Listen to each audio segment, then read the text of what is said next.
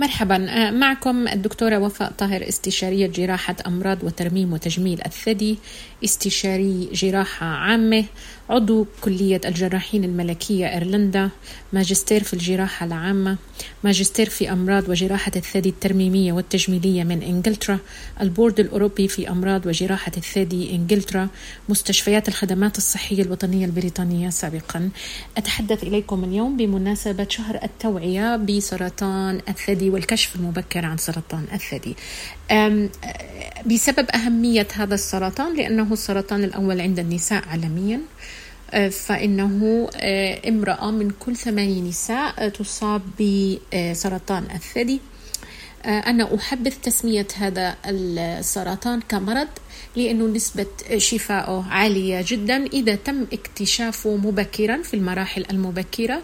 ولكن للأسف إذا تم اكتشافه في مراحل متأخرة فإن النتائج سوف تكون وخيمة. لذلك أنا أنصح النساء ب طلب الاستشارة والتوجه للكشف المبكر عن سرطان الثدي آه، حينما يحين الوقت لذلك وعادة ننصح النساء من عمر 40 سنة فما فوق أن تطلب صورة الماموجرام وهي الطريقة التي تستخدم عالميا للكشف المبكر عن سرطان الثدي. آه للأسف في العالم العربي أن سرطان الثدي يصيب النساء في سن أصغر مقارنة بدول غرب أوروبا وبمراحل يكون بمراحل متقدمة وذلك لأن النساء عادة لا ترغب في إجراء الفحوصات للكشف المبكر عن سرطان الثدي. آه، أن الأورام في الثدي لا تعني دائما أنها ورم خبيث ففي معظم الأحيان تكون أورام حميدة ولتشخيص ذلك في يجب عمل خزعة وبناء على تلك الخزعة يتم آه، تشخيص إذا المريضة آه، لديها سرطان أم لا. للوقاية من سرطان الثدي آه، ننصح بتجنب السمنة ممارسة الرياضة وتناول الغذاء الصحي الإنجاب المبكر قبل 30 سنة الرضاعة الطبيعية تجنب استخدام المعالجة الهرمونية بعد انقطاع الطمث لفترات طويلة ما يزيد عن خمس سنوات. من العوامل التي تزيد نسبة الإصابة بسرطان الثدي هو تقدم في السن، التاريخ الأسري والوراثة، الإصابة السابقة بسرطان الثدي، التعرض للإشعاع بسن صغيرة، آه، وهو غالبا يصيب النساء أكثر من الرجال آه، وقد يصيب الرجال كذلك.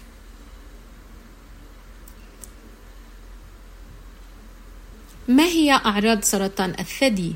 آه، هناك أعراض قد تظهر وهذه تزيد من نسبة احتمالية أن ما تعانيه المرأة هو سرطان ككتلة في الثدي أو تحت الإبط إفرازات من الحلمة عادة تكون إفرازات آه، بلون الدم انعكاس الحلمة إلى الداخل تغير في شكل الثدي تجعد وانبعاج في الجلد تقرحات جلدية حكة أو طفح جلدي حول الحلمة لا يستجيب للعلاجات الموضعية. التهاب في الثدي لا يستجيب للمضاد الحيوي. في أي حالة من هذه الحالات على المريضة مراجعة أطباء الاختصاص وبناء عليه سوف يتم طلب الصورة اللازمة سواء ماموجرام أو صورة تلفزيونية وبعدها سوف يتم القرار اتخاذ القرار بإجراء خزعة أو لا. غايتنا الكشف المبكر ويتم ذلك بالفحص الذاتي أو بالماموجرام كما ذكر سابقا ونحن ننصح النساء دائما بفحص الثدي مرة واحدة شهريا. وإذا لاحظت المرأة أي تغير في الثدي ننصحها مباشرة بطلب الاستشارة من أطباء الاختصاص لماذا الكشف المبكر مهم؟ لأنه يزيد نسبة الشفاء بسبب اكتشاف المرض في مراحل مبكرة يخفض نسبة الوفيات يزيد إمكانية استخدام علاج تحفظي أكثر والمحافظة على الثدي يقلل من معاناة المريضة من التعرض لمراحل تفشي المرض في الجسم كالرئتين والكبد والدماغ والعظم متى يتم الفحص الذاتي؟ ينصح أن تفحص المرضى المرأة نفسها شهريا بعد الدورة الشهرية بيومين أو ثلاثة وإذا لم يكن لديها دورة أن تفحص نفسها شهريا في نفس الوقت من الشهر وأن تبحث عن الأعراض التي تم ذكرها سابقا إما بوضعية الاستلقاء أو وضعية الوقوف أمام المرآة وملاحظة أي تغيرات.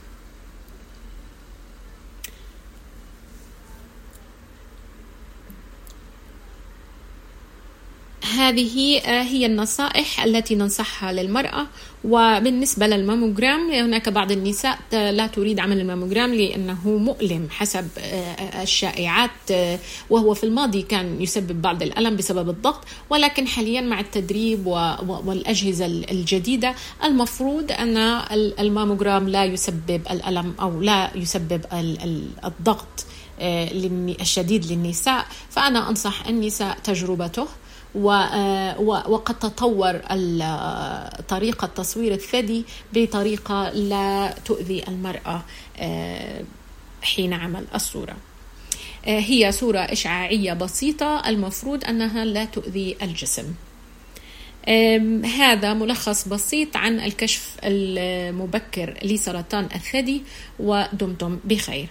شكرا لكم.